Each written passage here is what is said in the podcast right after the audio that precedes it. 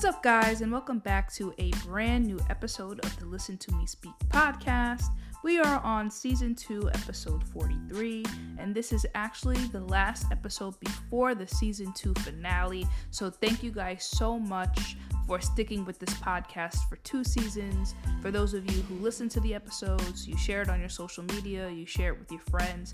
I appreciate the love. And I want to do a quick shout out to my boy Arturo, who supports my podcast nearly every week. He listens to all the episodes, and we hung out not that long ago, and he was really telling me about how happy he was for me that I was doing something that I really loved and how much he really enjoyed this podcast. And it really, really meant a lot to me. So shout out to him. I appreciate it. And I appreciate all of my friends that have really been super supportive, you know. It's crazy sometimes when you when you do something like a podcast or you start up your own company or you start up your own brand, you'd actually be surprised by the amount of people you thought would support you that don't support you. And it's more common to have strangers support you more than people who actually know you. So to those people who I know in real life who are friends, family that really do support the podcast, it really means a lot to me. For the finale, I'm going to be doing what I did in season 1, which is what I'm going to call the 2021 wrap up where I discuss all of my favorite albums, my favorite songs of the year, my favorite movies of the year, all of that. So that episode might come out a little bit later than normal because there's a lot of albums I have to revisit. You know, in the times that we live in with music, new albums, new songs drop every day. And, you know, unless it's an album that really touches my soul or really sticks out to me, it sometimes it becomes hard to revisit albums I enjoy because there's so many albums coming out each week. So I'm gonna be spending literally after I record this episode, I'm going to be digging back into um, all the albums that came out this year and kind of you know revisit certain um, songs that I may have missed, songs I may have overlooked. You know now it's we're coming towards the end of the year, so obviously some of my opinions have changed.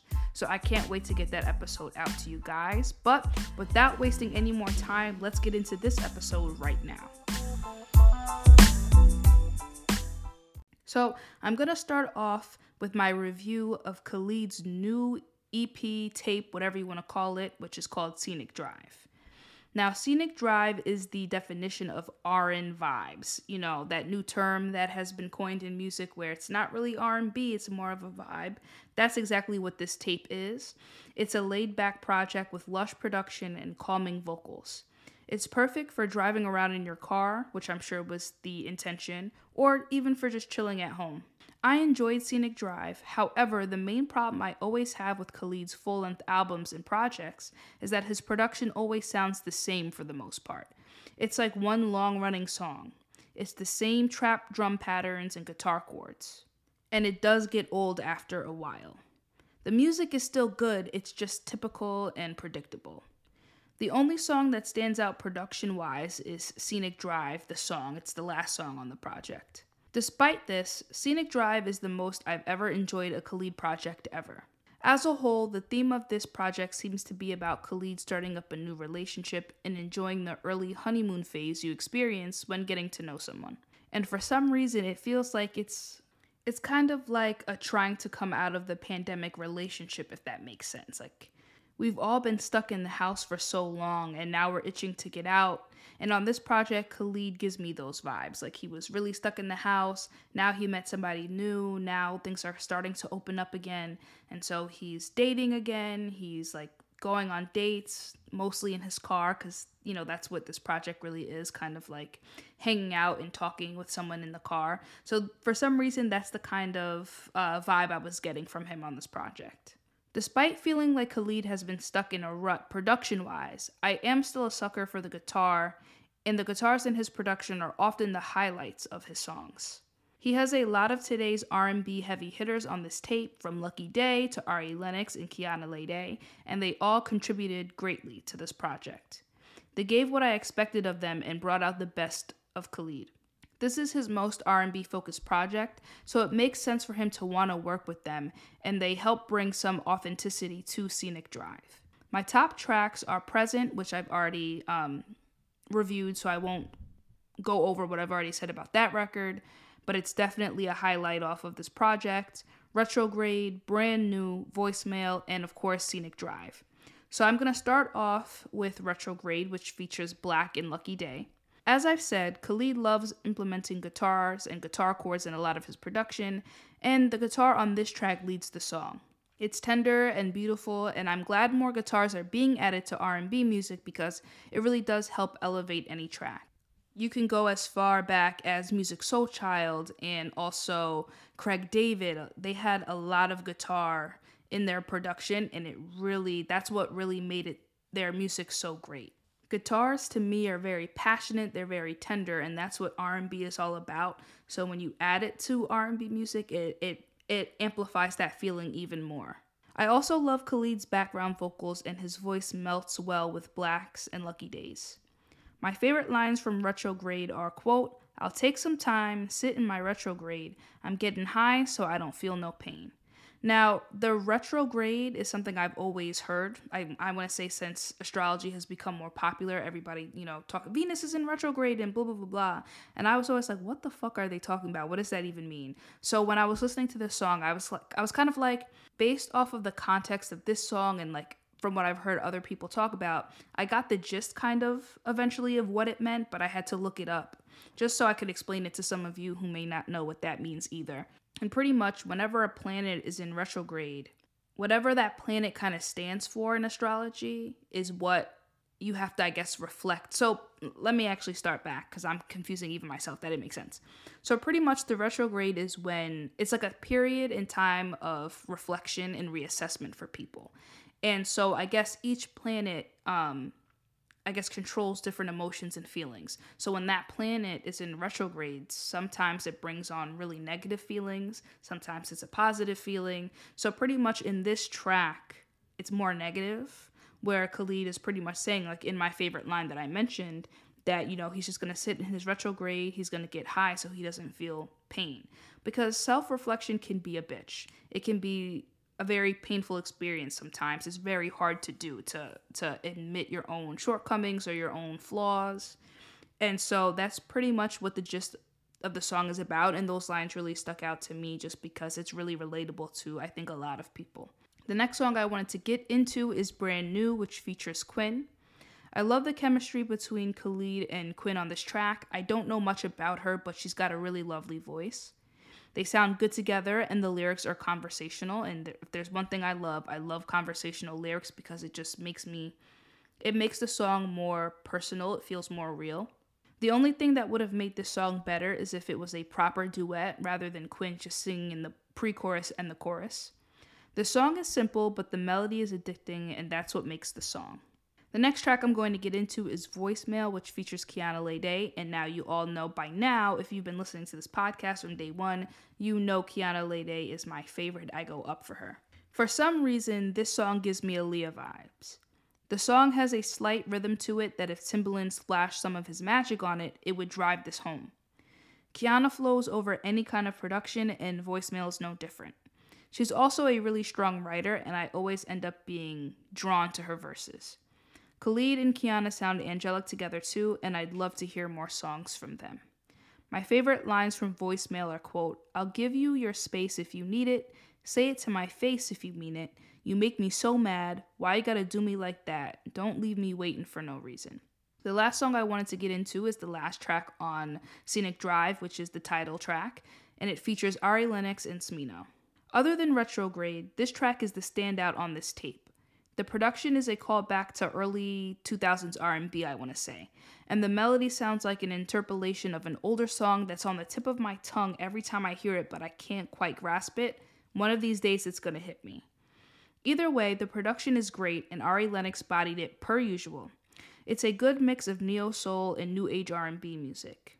I also love Khalid's higher tone on this song. It pairs well with Ari, and even though he's got a really good lower register, I really do love every now and then when he um, gets in his higher tone bag or, or or whatever you want to call it because he's he does have a beautiful voice. Scenic Drive by Khalid is proof that he should consider transitioning into R&B full time because it fits for him. Songs like Scenic Drive and Retrograde showcase his potential for growth, but he desperately needs to try new things. Scenic Drive is a good start though and a step in the right direction. It's a solid body of work. So that wraps up my thoughts of Khalid's new tape. Now I'm going to get into some of the new singles that were released because there were quite a few of them. And I think this was the first Friday in a while that I was actually satisfied with the new music releases as a whole. Like there were good albums, like Adele's album, Summer Walker's, Silk Sonic, but the actual like singles on the new Music Friday playlist were kind of lacking, but this past Friday was really, really good. So I'm gonna start off with Sinister by Cordae, featuring Lil Wayne, of course. What I love the most about this track is Hit-Boy's production, of course. If you don't know by now, Hit-Boy is my favorite current producer. Everything he touches seems to be magic. This song, or this production, is a callback to the G Funk era, and while it sounds distinctly 90s, you know what I'm gonna say? It still sounds fresh and modern, which is Hit-Boy's strength. Cordae and Wayne each kill their verses, their bars are sharp as hell, and they both rode the fuck out of this beat. It's a short song, but it gets the job done. From this song alone, and I think Super, that was what the other song was called, From a Bird's Eye View is going to be a dope ass album. I also tweeted Cordae that I'm expecting this album by January. He retweeted it and liked it, so I'm going to assume that maybe January is when he's thinking about releasing this album finally. He did also tweet that this week he would be um, announcing some news, and I'm pretty sure that it's two things. One, the album release date, maybe the cover as well, and the announcement of a tour because a lot of people are announcing their tours. And I know we have this new variant that's running rampant. And I swear to God, if it forces us to pause life again and I don't get outside and I don't get to a concert, I think I'm to scream. So hopefully um, we get our shit together and we can start enjoying these tours because I can't take another tour delay. I want to go out and see my favorite artist. I want to see Beyonce live again. I want to see Lucky Daye live again because he announced a tour. I'd love to see Cordae. I'd love to see all these different artists. So hopefully we can get it together and tour can really, really start for real. Moving on from Cordae, Mary J. Blige dropped a two pack, Amazing with DJ Khaled, and also Good Morning Gorgeous, which is just her alone. I didn't care for Amazing, if I'm totally honest. It sounded more like a Khaled track and didn't really suit Mary at all. It's an Afrobeat record, and Mary is doing a weird sing rap flow. And while she is you know, the godmother of the hip hop soul genre, this flow didn't fit with this song. I think it's because it's an Afro beat type of um, production, and that's why it wasn't really working for me. It could have been kept. And honestly, anything that um, DJ Khaled has attached himself to musically lately really hasn't been all that great. However, I absolutely love Good Morning Gorgeous. It's a better fit for her. It's co written by her and also produced by H.E.R. and D'Mile. And when I think of the current writers and producers and artists that Mary should be working with, these are the people that come to mind. H.E.R. has a similar vibe to Mary and can help her craft music that works with today's R&B audience while still staying true to herself. It has a beautiful message and it's similar in themes to Mary's earlier music, specifically My Life. The production is tender and soulful, and H.E.R.'s guitar solo towards the bridge and end is beautiful. Mary sounds great too. You know, her voice really just tells you, if you didn't even already know, but her voice just tells you that this is a woman who has been through a lot. And now she's on the other side of it and she's thriving and she picked herself back up again and she's just ready to enjoy her life. And Good Morning Gorgeous is definitely the type of single that Mary should have gone with. So even though this was a two pack and I wasn't feeling amazing, Good Morning Gorgeous was definitely a solid choice. Mary also announced that her new album is dropping in February. And if Good Morning Gorgeous is the lane that she stays in, it's going to be a good body of work. And I'm super excited for this new Mary album. I think we're seeing the renaissance for a lot of um, OG artists kind of coming back and putting out really great bodies of work from Nas to now Mary. I think that this is just a good time for artists that in the I don't want to say past their prime because both Nas and Mary are still are still good at what they do, but past their peak in popularity that you know they're able to kind of come back and still fit in in today's music. You know, there's a way to it may take you a long time and a lot of artists may struggle kind of trying to come back and fit in with, you know, the new audience and there's a fear that oh, you know, they may not be checking for me, which is not true. If a song is good these days, you know, it doesn't matter what age the current audience is. If the song is good, the song is good. I've seen a lot of old songs come back and turn into hits again on TikTok. So I think you just kind of have to master the art of, okay, this is what today's music sounds like. I can give a little bit of that, but still sound like me. And that's what Good Morning Gorgeous does. Moving on from Mary, Juice WRLD and Justin Bieber released a collab, which is so weird to say because Juice WRLD is no longer here. It's kind of like this weird I have this weird kind of thing with, you know, artists who are who have passed releasing music because sometimes the estate just comes off as greedy. And I kind of feel that way about, you know, Pop Smoke and Juice WRLD. So it's it's kind of weird. But anyway, they his estate released a collaboration with Justin Bieber called Wandered to LA. And I'm not gonna lie, when this was first announced, I thought it was an odd choice. I don't think many people felt like it was gonna be a good fit, myself included. It was originally supposed to have Post Malone instead, allegedly, which makes sense. You know, when you listen to the production, it sounds like something Post Malone would get on. Post Malone also makes more sense on paper. However, this collaboration sounded better than I thought it would. I wasn't a huge Juice WRLD fan, but what always stuck out to me when I listened to his songs is his voice. I love his tone. Justin matched his tone on this track, and that's why the collab actually sounded good. They fit together well. Plus, I love Justin when he's in his feelings, and this song gave me that. The track is produced by, I, want to say it's pronounced, is it Louis Bell or Louis Bell? Either way, you know who I'm talking about. He's the producer that works with Post Malone, and that's why I think it makes sense that Post Malone was originally supposed to be on this track.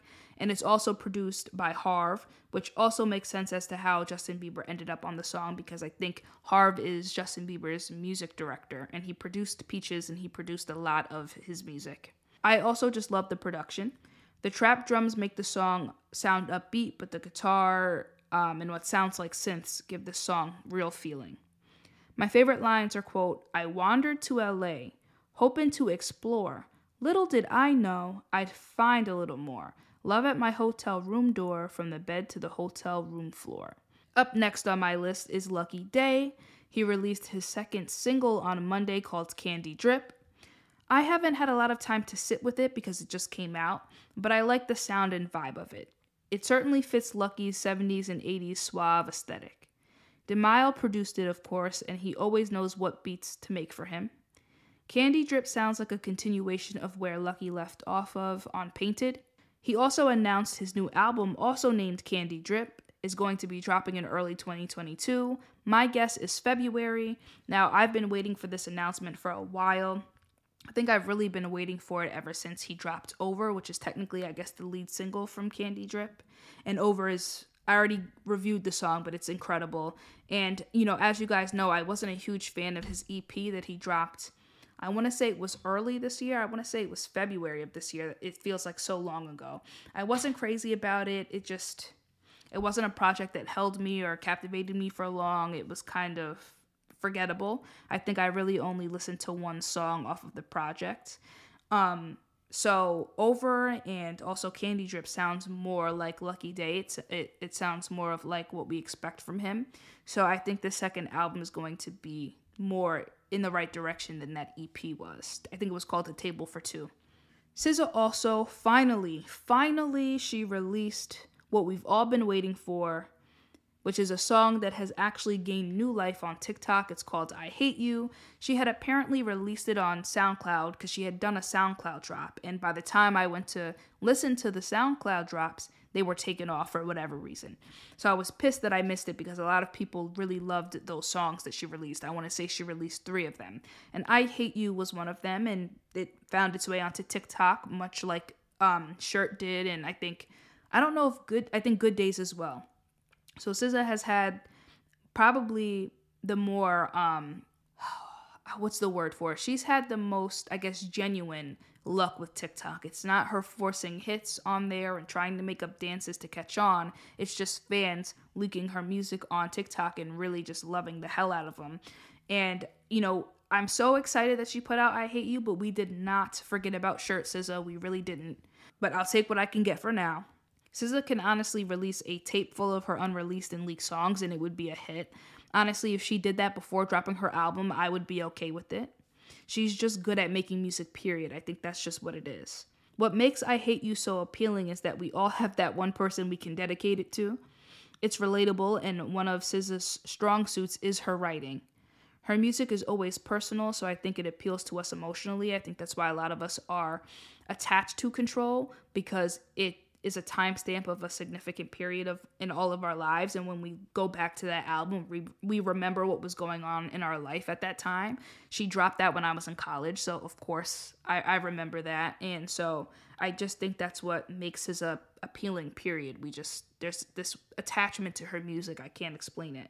And i think also because it's kind of emotional it appeals to us emotionally. And that's one that's one way you can never go wrong in music. Once you once you captivate your audience's emotions, you you've got them.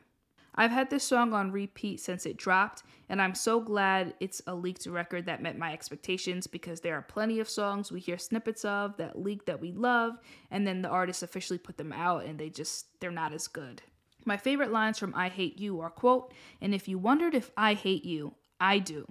Shitty of you to make me feel just like this, what I would do to make you feel just like this. And if you wondered if I hate you, Fuck you. Shitty of you to make me feel just like this. The next song on my long list of new releases is Just Look Up by Ariana Grande and Kid Cudi from the soundtrack of, I think it's Don't Look Up, the movie. This song is obviously meant to be a joke type of song because of the lyrics with Ariana poking fun at people for not taking qualified scientists seriously when they say the world is ending with lines like quote turn off the shitbox news and also quote get your head out of your ass. Listen to the goddamn qualified scientist. We really fucked it up. And does that sound familiar anyone? I'm pretty sure the scriptwriter of this movie um, pulled their inspiration from what's going on with covid in this pandemic. And obviously the song will make more sense once i actually watch the movie i'm sure Overall, the song itself is okay. Ariana sounds great, obviously. I mean, I've never heard her not sound great. I'm not the biggest fan of Cudi, and I don't think they exactly work together musically, but they play love interests in the movie, so I get why the song was made. The song itself is cute at best. The last song on my list is It'll Be Okay by Shawn Mendes.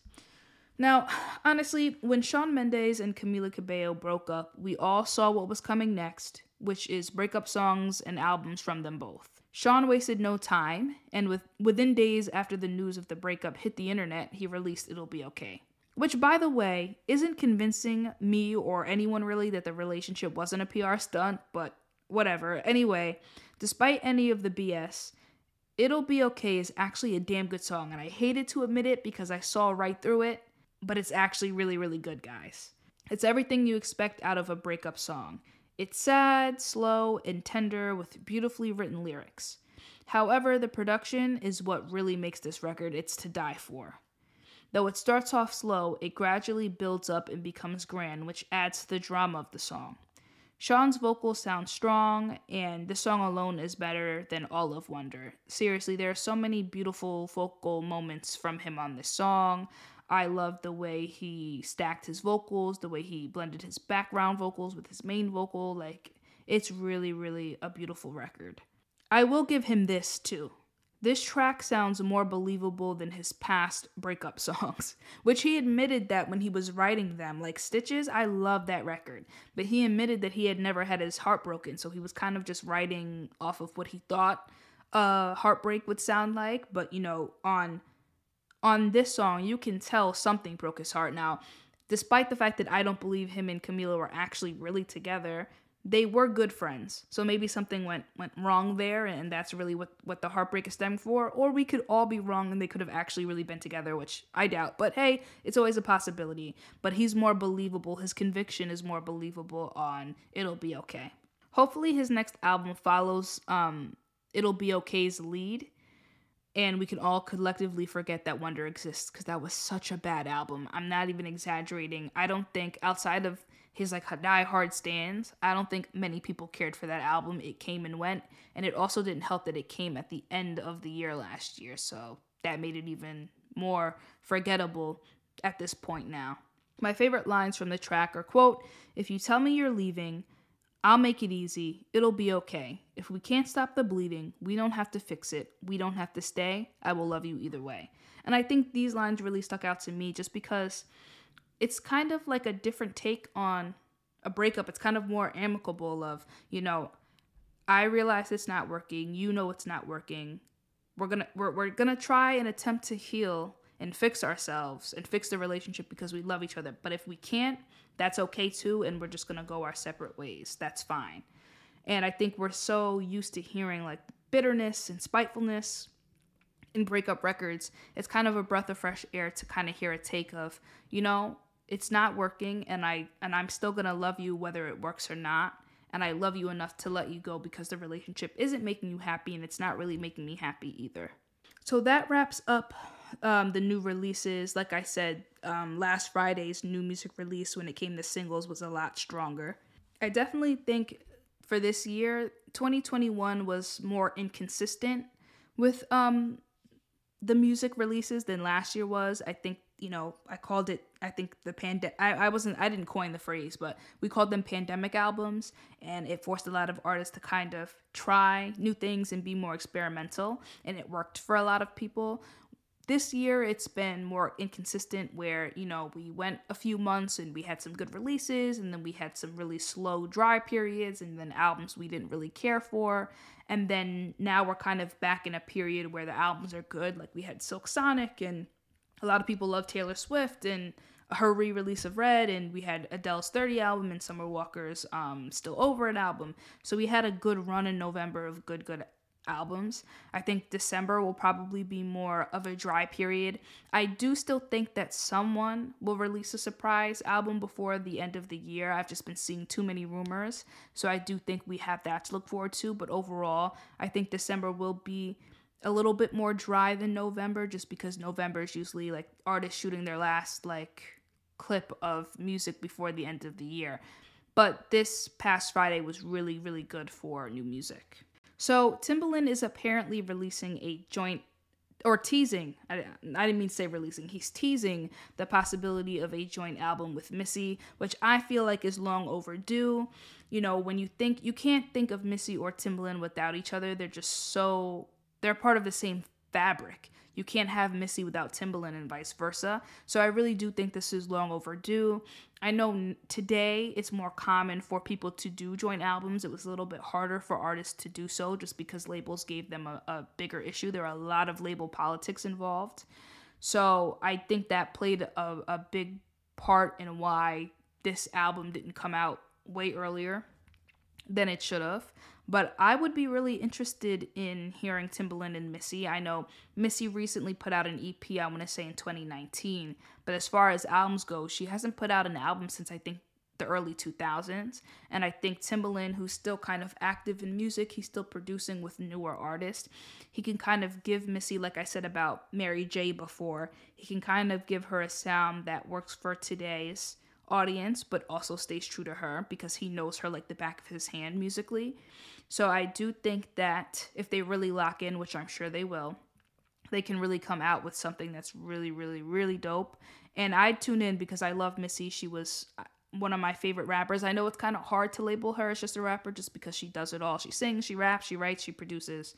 But as growing up as a kid, she really was one of my favorites and I'd really love to see her have a renaissance as well, just to kind of see her come back and just put out really, really good music. And I think the best way to start is to work with Timbaland again. So I really do hope that this is something that comes true and it's not just Timbaland, you know, teasing and trying to get us hyped for no reason.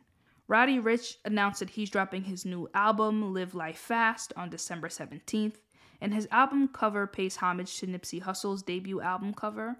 Um, and I think even before I read that it was paying homage to it, you can kind of just tell it's the same pose. He's in a car, like you can just tell. And I'm not surprised because, you know, Nipsey and Roddy Ricch worked together before Nipsey died. Like, you know, Roddy Ricch always paid his respects to Nipsey. Um, I do wonder if, I, cause I don't know if he's released his track list le- yet, but I wonder if he has like um an unreleased feature with Nipsey on that album. I wouldn't be surprised. I never really got around to listening to his debut album. Um, Sorry for Being Antisocial, I think is the name.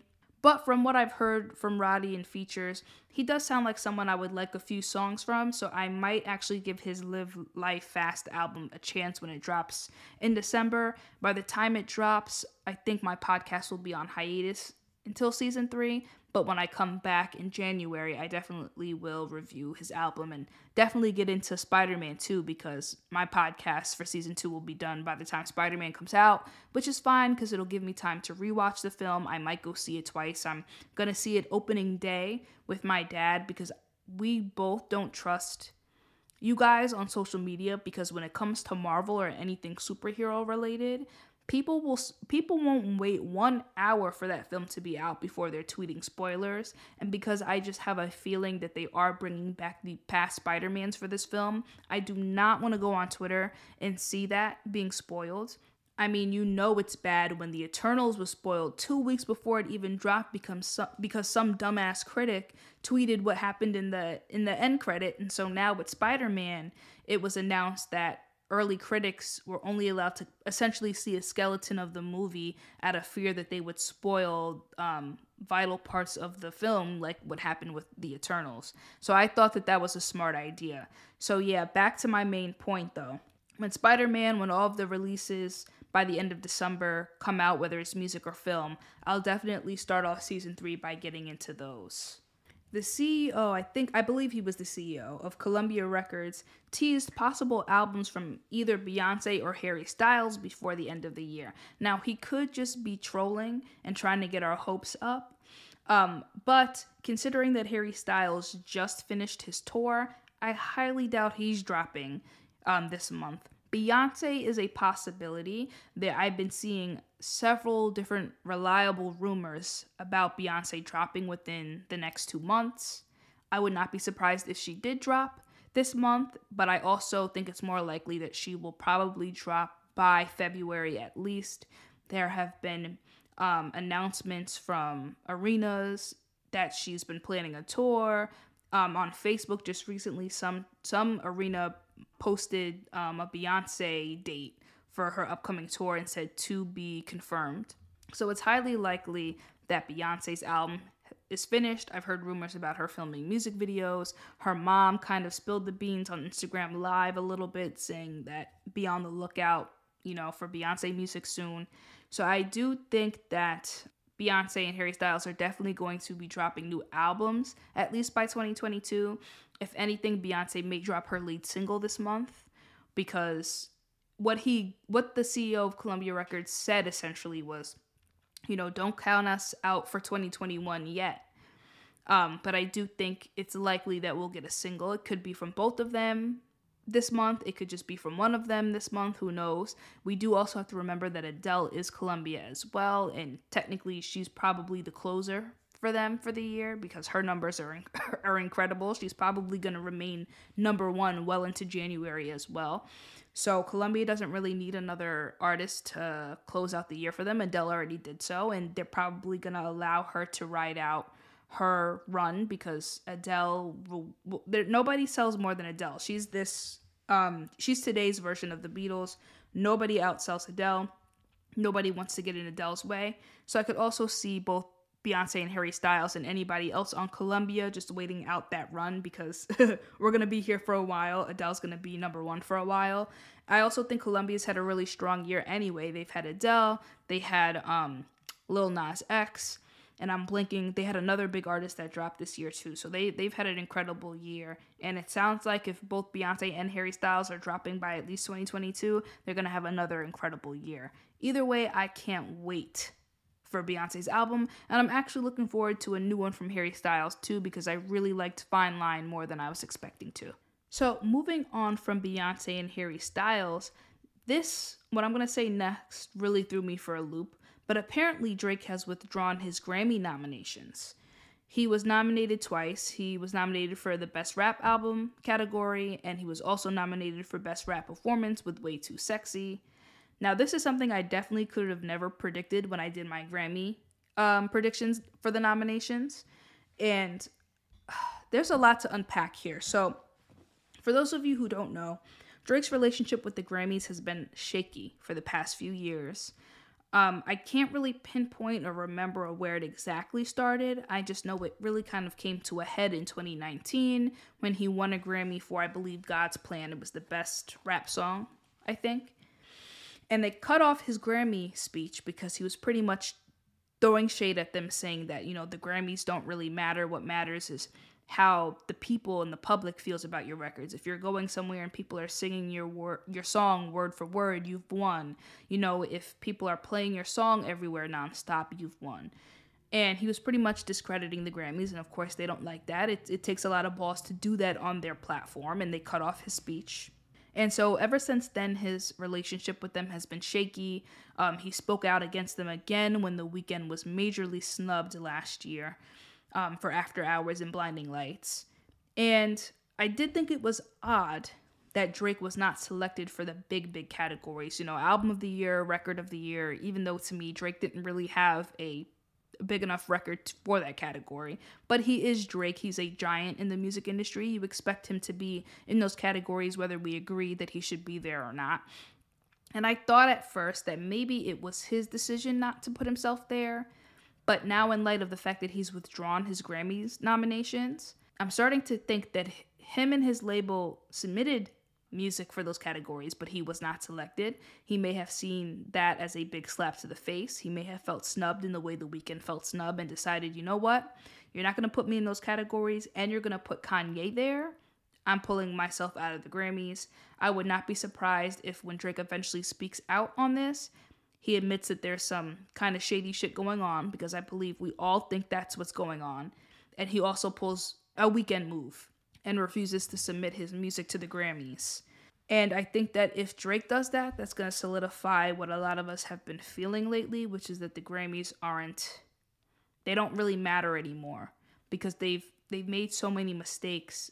I think a lot of people were they they'd a lot of people had talked shit about the Grammys for a long time, but I think it really came to a head when it happened when the Weeknd was snubbed last year. When it happened to him. I think a lot of people are saying if if the Grammys are to snub a huge artist like the Weeknd with with the biggest hit on Hot 100 history ever, there's something wrong here.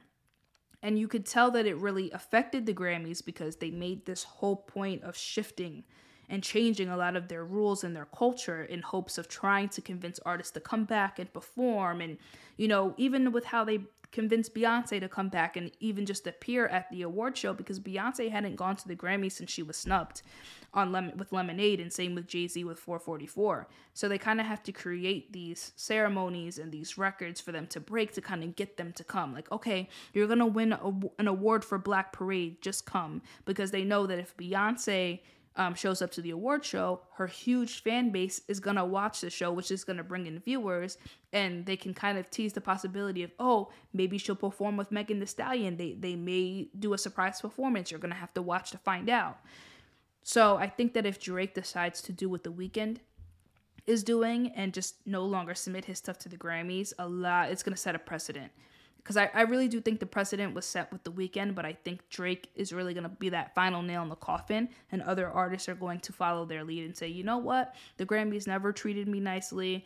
I'm not showing up to their award show. I'm not submitting my stuff anymore because now i think artists are starting to realize like yes winning a grammy is always going to be nice. It's always going to be a nice feeling. Don't get me wrong the grammys are always going to be around. They're never going to be they're, they're never going to vanish. They're never going to disappear. The grammys are always going to exist. They're a huge institution. And i think it'll always feel great to win a grammy but i think it's going to get to a point where artists are going to start to care a little bit less especially when big artists like drake and the Weeknd are saying you know what? Fuck them. We're not submitting our music anymore. We don't need them. But i, I do i do wonder what what issue is going on with with Drake and the Grammys. That I can't even theorize. I just can theorize that there's something going on here.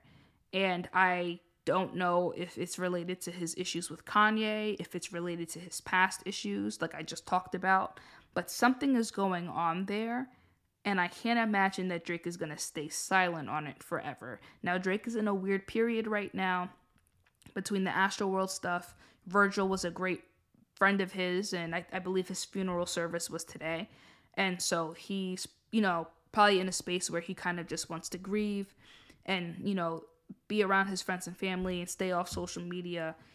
But I, I can't imagine that he won't speak out about it and i do want to know what's going on there. It's been pretty quiet other than the announcement that he withdrew his nominations. They hadn't said why. They didn't discuss it any further just that they honored his request and they pulled his nominations. I do wonder if that leaves room for somebody else to come in and replace him if they're going to nominate someone else in his place or if they're just going to leave it as is. But I am curious to know what's going on there because it is interesting. But that's my theory. I think this is going to set a precedent for other artists who are unhappy with the Grammys to start doing the same. I don't imagine any other artists are going to pull their nominations. I just think that the Grammys have been a mess lately from announcing last minute that they were going to expand their categories from 8 to 10 to then deciding to pull certain artists from being nominated for certain albums. Like now the Grammys are doing a thing where if you're featured on an album and that album has been nominated in some capacity, you now are nominated for your contributions on that album. And just recently, they announced that Taylor Swift is no longer counted as a nominee under Olivia Rodrigo's Sour album. There was another artist that was pulled as well from a different album. So I just think that, you know, and now the announcement of Drake. So I do think that the Grammys are kind of falling apart here. But it'll be interesting to to see if Drake ever comes out and, and, and talks about why he decided to pull his nominations. I think he should. I don't think an artist as big as Drake can get away with withdrawing from the Grammys without some explanation. So it'll be interesting to hear what that was about. Either way, I can definitely see Drake spinning the block for next year and releasing something, whether it's a mixtape, another album, or a joint album with either Rick Ross or Future for What a Time to Be Alive 2. I think that despite how successful Certified Lover Boy is, I think that he's. Because we've seen Drake admit this. Drake is very sensitive when it comes to his music, and even though he's selling a lot of albums, I think the fact that so many critics were displeased with Certified Lover Boy definitely it definitely got to him a little bit and i think that my hope is that he turns around with a much better project next year. But drake is kind of uh he drops very consistently.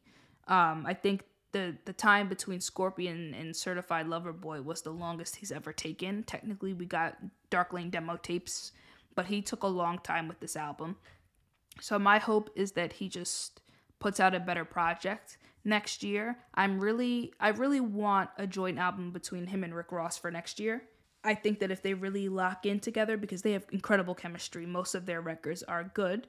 I think if they really lock in and take time, they can really come out with something really really good. So, if he puts out a good album with Ross next year, I will forgive him for Certified Lover Boy for sure. So, moving on from Drake, a few artists have also um, released their track lists for their upcoming albums. Russ is first on my list. He released his Chomp 2 track list, and it is stacked, y'all. He has features from Jada, Styles P, Papoose, Ghostface, and too many more to name, seriously. It's filled with really, really um, high level lyricists. So, I mean, but that's the theme of Chomp. It's about him, you know, barring the fuck up. That's what the first one was about. And the first one was okay, but I have a feeling that Chomp 2 is going to be, it looks promising. He's also got really, really good producers from Hit-Boy to The Alchemist and Boi-1da. You know, this album really looks like it's to be it, y'all. I'm really, really excited for it. Russ, he's one of those where you know, he does a lot of different he's he steps outside of the box. He doesn't do just one thing. Each project from him is a different side of Russ. It's, he's kind of like Mac Miller and Drake in that way where they can they have different very different sides of themselves. They he does the melodic stuff, he gives you the bars, he can give you some pop records. I think he said this himself. He, you know, even if you don't like all of what Russ provides, there's a certain part of his fandom that likes him for a certain thing.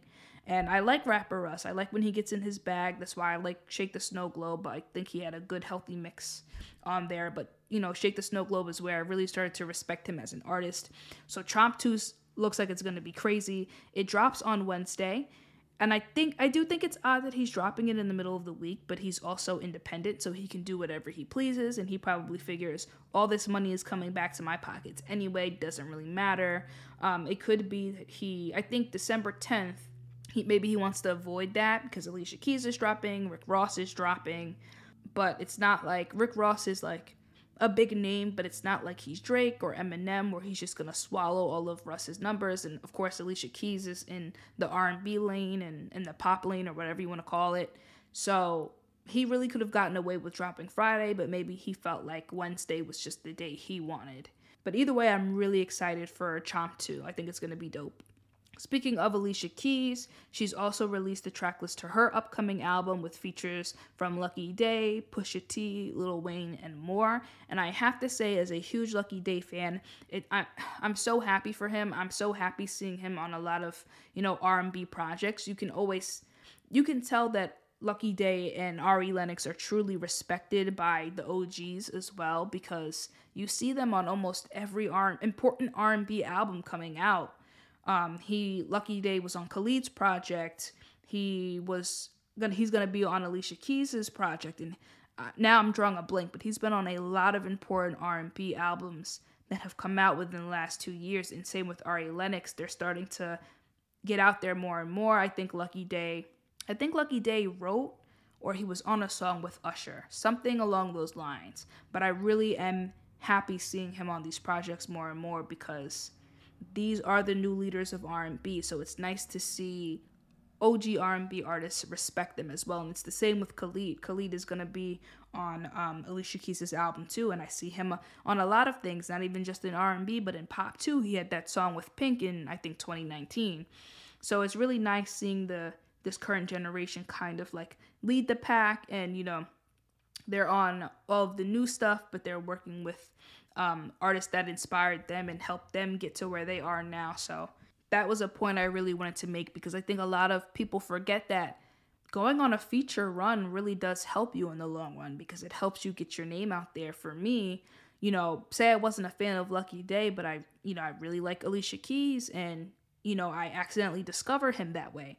Features help a lot of artists get discovered by a wider audience. They may say, Oh, you know, I really liked his feature here. I'm going to check out his new song. I, I heard he's dropping a new song, so I'm going to check that out because I really liked his song on Alicia Keys' album. That's how I got into Bruno Mars. He was featured on a lot of artists that I already liked projects, and I'm like, you know what? He's got a nice voice. He's got a new song out. I'm going to check that out. And for Lucky Daye, I accidentally discovered his music. I think I was on the New Music Friday playlist. I had listened to the song before his. I think I was doing something with my hand, so I couldn't change the song after that one ended and he played and I said, "Oh, I really like this guy." I went and found his I think his one project. It was called One, I think. And I'm like, "This is really dope." And then obviously he was featured on Insecure, so that helped him as well. But doing a lot of features really does help and so I'm glad that Lucky Daye is now being more appreciated. He's more known and he's, you know, building up a bigger following because he really is one of the best new R&B acts. Him, Ari Lennox, Summer Walker, um, Snoh Aalegra, Ella, who announced that she her album is done, so she's definitely dropping next year. So I think R&B is in great hands. I can't forget her. So R&B is in really really great hands, and I'm I'm so glad that it's made uh, it's coming back because the years that went on where R&B died was kind of some of the most tragic years in music because I can't believe it ever died out. But I'm glad it's back and and I'm glad that a lot more R&B artists are not only making their way back and coming out, but they're successful too. Rick Ross's um, Richer Than I Ever Been track list doesn't look promising at all. I have a feeling this album is going to sound like it was slapped together last minute. I'm not impressed with the features. I think there's Dream Doll. He's got a record with both Future and Wale on it, which Future and Wale don't sound right on paper. It just doesn't it doesn't look all that promising. I'm debating on if I'm going to listen to it or not. I haven't been impressed with the two songs he's released from the album. The Jazmine Sullivan record was all right. The something Havana record, I don't remember the title. That was okay. So I don't know about this album. Up deep down, a part of me hopes that maybe it was slapped together so that he can finally get in the lab with Drake and, and create something dope. I'll forgive him if if that's the reason. But this this album looks like it's gonna be it's gonna come and go, I think, and it doesn't help that he's dropping it in December either. Both Rihanna and Normani have recently teased that they are dropping new music soon, and all I can say is lies, lies, and more lies. Rihanna said she was gonna drop a fucking album in 2019 and never did. I can't take her seriously. Normani said that her album is coming out in the summer. We've heard this before. She said her album was coming out in 2019, then 2020, and nothing. So I'll believe it when I hear it, ladies. Speaking of another person who's been dragging their feet with uh, dropping an album is Travis Garland. He posted his stats for Spotify Wrapped. Of course, he made mine because, you know, even though he's very frustrating, that's still one of my favorite artists. I'm always going to tune in when he drops something, and Promised Land was a really dope track. I'm, it's sad he didn't follow it up with anything else this year, but it's a really, really good track. And so he posted his stats of Spotify Wrapped and pretty much said, that his social media silence because I had noticed, I think when he had finally posted and I'm like, Travis really hadn't posted anything in a while. And he said that it was due to the fact that he was actually working on new music. I'm hoping that we can finally expect a new album from him next year. I'm not going to hold my breath because I was really expecting to get one from him this year. I think he's long overdue for one. Um, but it is promising that he hasn't been on social media as much because I feel like when artists are on social media a lot, it's even if they are working on an album, their full focus isn't on the album because they're too much they're they're busy doing too much on social media or it shows me that they just don't have an interest in, in creating anything at the moment if they're always on social media. And this is the longest i think he may have been gone from social media i'm not sure because he is pretty active on instagram. So it's promising if he hasn't been on that much that he's just been so you know immersed in the new music that you know finally you know, we're going to get something. I know he's pretty much opened up in the past about what his struggle with music was, which is that he does a lot of different mu- types of music and it just didn't sound cohesive enough for one album. Honestly, I think he really could have put out a mixtape while we waited for an album instead of putting out the covers officially on streaming services. I would have been okay with that, but it is what it is. I do find that when artists take a long time in between albums, when they finally drop again, it's like they they're in such a creative space that they continuously conti- um, drop music to make up for the fact that they have been gone for so long. Justin Bieber's been doing that. He took four years between Purpose and Changes, and now he dropped two albums um, consecutively. He looks like he's gonna drop another one next year because it looks like he's always in the studio. Same with Big Sean. He took so long between I decided in Detroit 2. Then we got What You Expect this year, and now we're getting a new album from him next year. So it's kind of like um, you suffer for a long time waiting for music, but then you finally get it, and then you keep getting more. So I I hope that's the case for Travis because his last project came out in 2015, so it, he's long overdue. Moving on from music, uh, I have to talk about this. I already kind of went on a rant about it on Twitter, but for the sake of this podcast, I'm going to bring it up again. So apparently, there's rumors that they're doing a Glee revival. And I'm not shocked because Ryan Murphy expressed desire, I think in 2020, that he wanted to reboot Glee with some of the more current talent that he had been working with. Let me tell you something Glee does not work without that cast. It doesn't. If you think about the history of that show, they had okay so from season one to three they had the original main cast. Lea Michele, naya rivera amber riley cory monteith Dianna agron etc then in season four they introduced a new cast to take over because you know the old cast graduated they're in college we need new high schoolers. And it didn't work. And it didn't work because the writers tried too much to make the newer characters too much like the OGs. Marley was just another like a watered down version of Rachel. They tried to make um, Jake, who was Puck's brother, a version of Puck. They tried to make Ryder a version of Finn, and it was complete a complete miss. And then they tried to make Kitty like that um, Dianna Agron's character Quinn, and it didn't work because they were kind of like one dimensional versions of the original characters. And then in season five, they brought in, and I forgot her name. She's on Riverdale now, but I forgot the character's name. They tried to make her like Santana, missed the mark. Then in season six, they bring in a new cast, and that doesn't work. So that to me showed me that Glee only worked with the original cast because their storylines were the best, their characters were stronger, and we were more invested in their storylines. They were just better characters. And so when Cory Monteith passed away in 2013, the show wasn't the same. And Naya really carried that show after he passed. Her character really became like, yes, obviously Rachel and Kurt were still leads, but Santana really carried that show. And I think myself included, we continued to watch the show because Naya was still on it. and she really kind of took the reins of okay, Cory Cory's not here anymore, and there's a void missing, and I'll never be able to fully fill that void, but I can try. And she and I think a lot of us talk about how well she did with that, with that responsibility. And when Naya, I think she, I don't want to say demoted because it was her choice. She took a step back from being a lead on the show and she was more reoccurring. In season six, you can really tell that the show suffered even more when she took a step back. Honestly, the only interesting part of season six, and that's a blur, I blocked out a lot of season six, was when Santana and Brittany got married. I think that if that hadn't been the case, I probably wouldn't have even continued with the show because at that point it just got so bad. And now Naya's gone. You cannot bring the show back without Cory, and you cannot bring the show back without Nia. It's going to fail. It already failed when you tried to bring in a new cast to kind of take over for the OGs. It didn't work. And I think as much as I loved Glee, it's my favorite show at this point. You guys know this. I don't think it would work today. There are a lot of things that that show did that would not fly today, especially in today's culture. Glee was not a politically correct show. Now, they introduced a lot of, I don't want to say new ideas, but they, that show re- represented a lot of backgrounds and communities that a lot of popular shows at that time weren't doing. I mean, they had a double gay wedding for their season six, uh, not finale, but during season six, they had a double gay wedding. There are not a lot of shows. I don't think there's any show that's ever done that in the history of ever.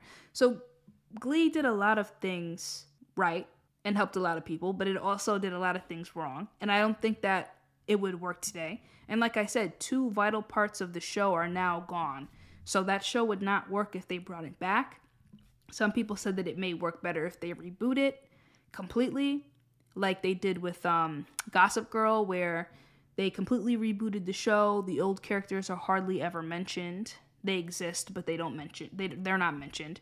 I still don't even want them to reboot the show. I think not everything needs a revival and not everything needs a reboot. Certain shows just come to its natural end and it's fine. And I think Glee is one of those shows. I, I don't agree with them bringing it back. I think that if they do, they're going to see just how quickly, how it just doesn't work. I wouldn't be surprised if they did do it and Lea Michele came back because Lea Michele's hasn't really been booked since Scream Queens because of the things that came out about her last year. So I can see her coming back. I can see Darren Criss coming back.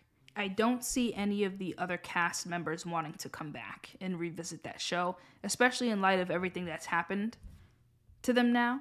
I don't see Amber Riley coming back. Hell no. I mean, they did her, they didn't do her character right at all. They barely gave her character a fleshed out storyline. Um, I think the most they really showed of Mercedes consistently was in like the season B, season 5B of that show. So I can't see Amber Riley coming back. I can't see Kevin McHale wanting to come back or Chris Colfer. I doubt I know Dianna Agron would say hell no to coming back. I mean, she kind of left the she kind of left after season 4, really. She wasn't as heavily involved after season 3 of the show cuz then she kind of became like a movie star. She was off doing movies with Robert De Niro. So really, I can only see Lea Michele and Dianna Agron. I mean, not Dianna Agron, Darren Criss wanting to come back to that show. I don't think any of them want to revisit that show. I know that after the show originally ended, they were a lot of people expressed interest in having like a, a Santana centered spinoff. I would have watched that obviously because I was a huge Naya fan. But I think that Glee should just be left alone, leave it as it stays. You know, it's a fun show to revisit occasionally. I haven't wa- rewatched that show in a while, but I don't think it needs a reboot. It doesn't need a revival. It should just be left the way it is. So, news broke that the Venom sequel may not be released in China due to alleged anti China interviews that Tom Hardy gave in 2012. And if this ends up being the case, then this film is going to flop without China. And I just and I just discovered this or was told this last year that China is really the reason China will tell you if a film is going to be successful. If it does well in China, then it'll do well everywhere else if a film is not going to even air in China, then they have no chance of of being a box office success. So I hope for their sake that Tom if Tom Hardy really did give anti-China interviews, that he apologizes or they they come to an agreement and then they smooth that over because if China is against you, then good luck with that film. Now, I liked the first one, the first film, so I do plan on seeing it, seeing the second one, I mean, and they've like a lot of movies in the past year have faced delays because of COVID. So this is probably the last thing they need. So hopefully they smooth all of that over and the film comes out in China because otherwise, good luck. But while I'm on the topic of superheroes, it's also been announced that there's a spin-off of the Batman film in the works called The Penguin and Colin Farrell has signed on to return as, you know, the character. And I'm already excited for the Batman, and if I and from the trailer, it looks really, really. Uh, the Penguin looks really promising. So if I really like Colin Farrell's portrayal of the character, I might go and see um, the spin-off film as well. It shows how much confidence they have in this film. The fact that they're already creating a spin-off and it's been greenlit, and the Batman hasn't even come out yet. It makes me even more excited for this film. I think it's gonna be really, really good. So, before we get to the end of the episode, of course, I have to get into the song of the week, and the song of the week is, you guessed it, I Hate U by SZA. Like I said earlier in this episode, I've been replaying the song constantly, so I it made perfect sense to make it the song of the week. I'm absolutely obsessed with it, and it makes me even more excited for SZA's album. Hopefully, that comes out next year. I can't wait. So, if you haven't heard the song by now, I'd be shocked. But if you haven't, definitely check it out and let me know if your thoughts are similar to mine or if you completely hate the record. I'd be shocked if you do. It's it's really good.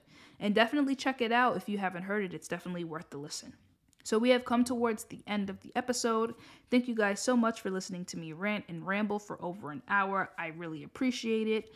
If you enjoyed this episode and this podcast as a whole, then please give Listen to Me Speak a five star rating on Apple Podcasts or wherever you rate your podcasts.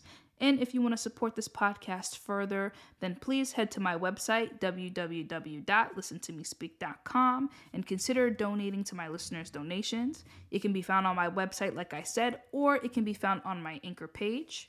And if you want to keep up with this podcast even further, you want to know when I drop episodes, if there are any delays that I encounter, or just anything else in general, you can head to my website again, www.listentomespeak.com. There are links to all my social medias. I'm on Facebook, Instagram, Twitter. I'm even on YouTube. So go ahead and follow me on all social media. And like I say every week, be kind to yourselves and thank you for listening to me speak.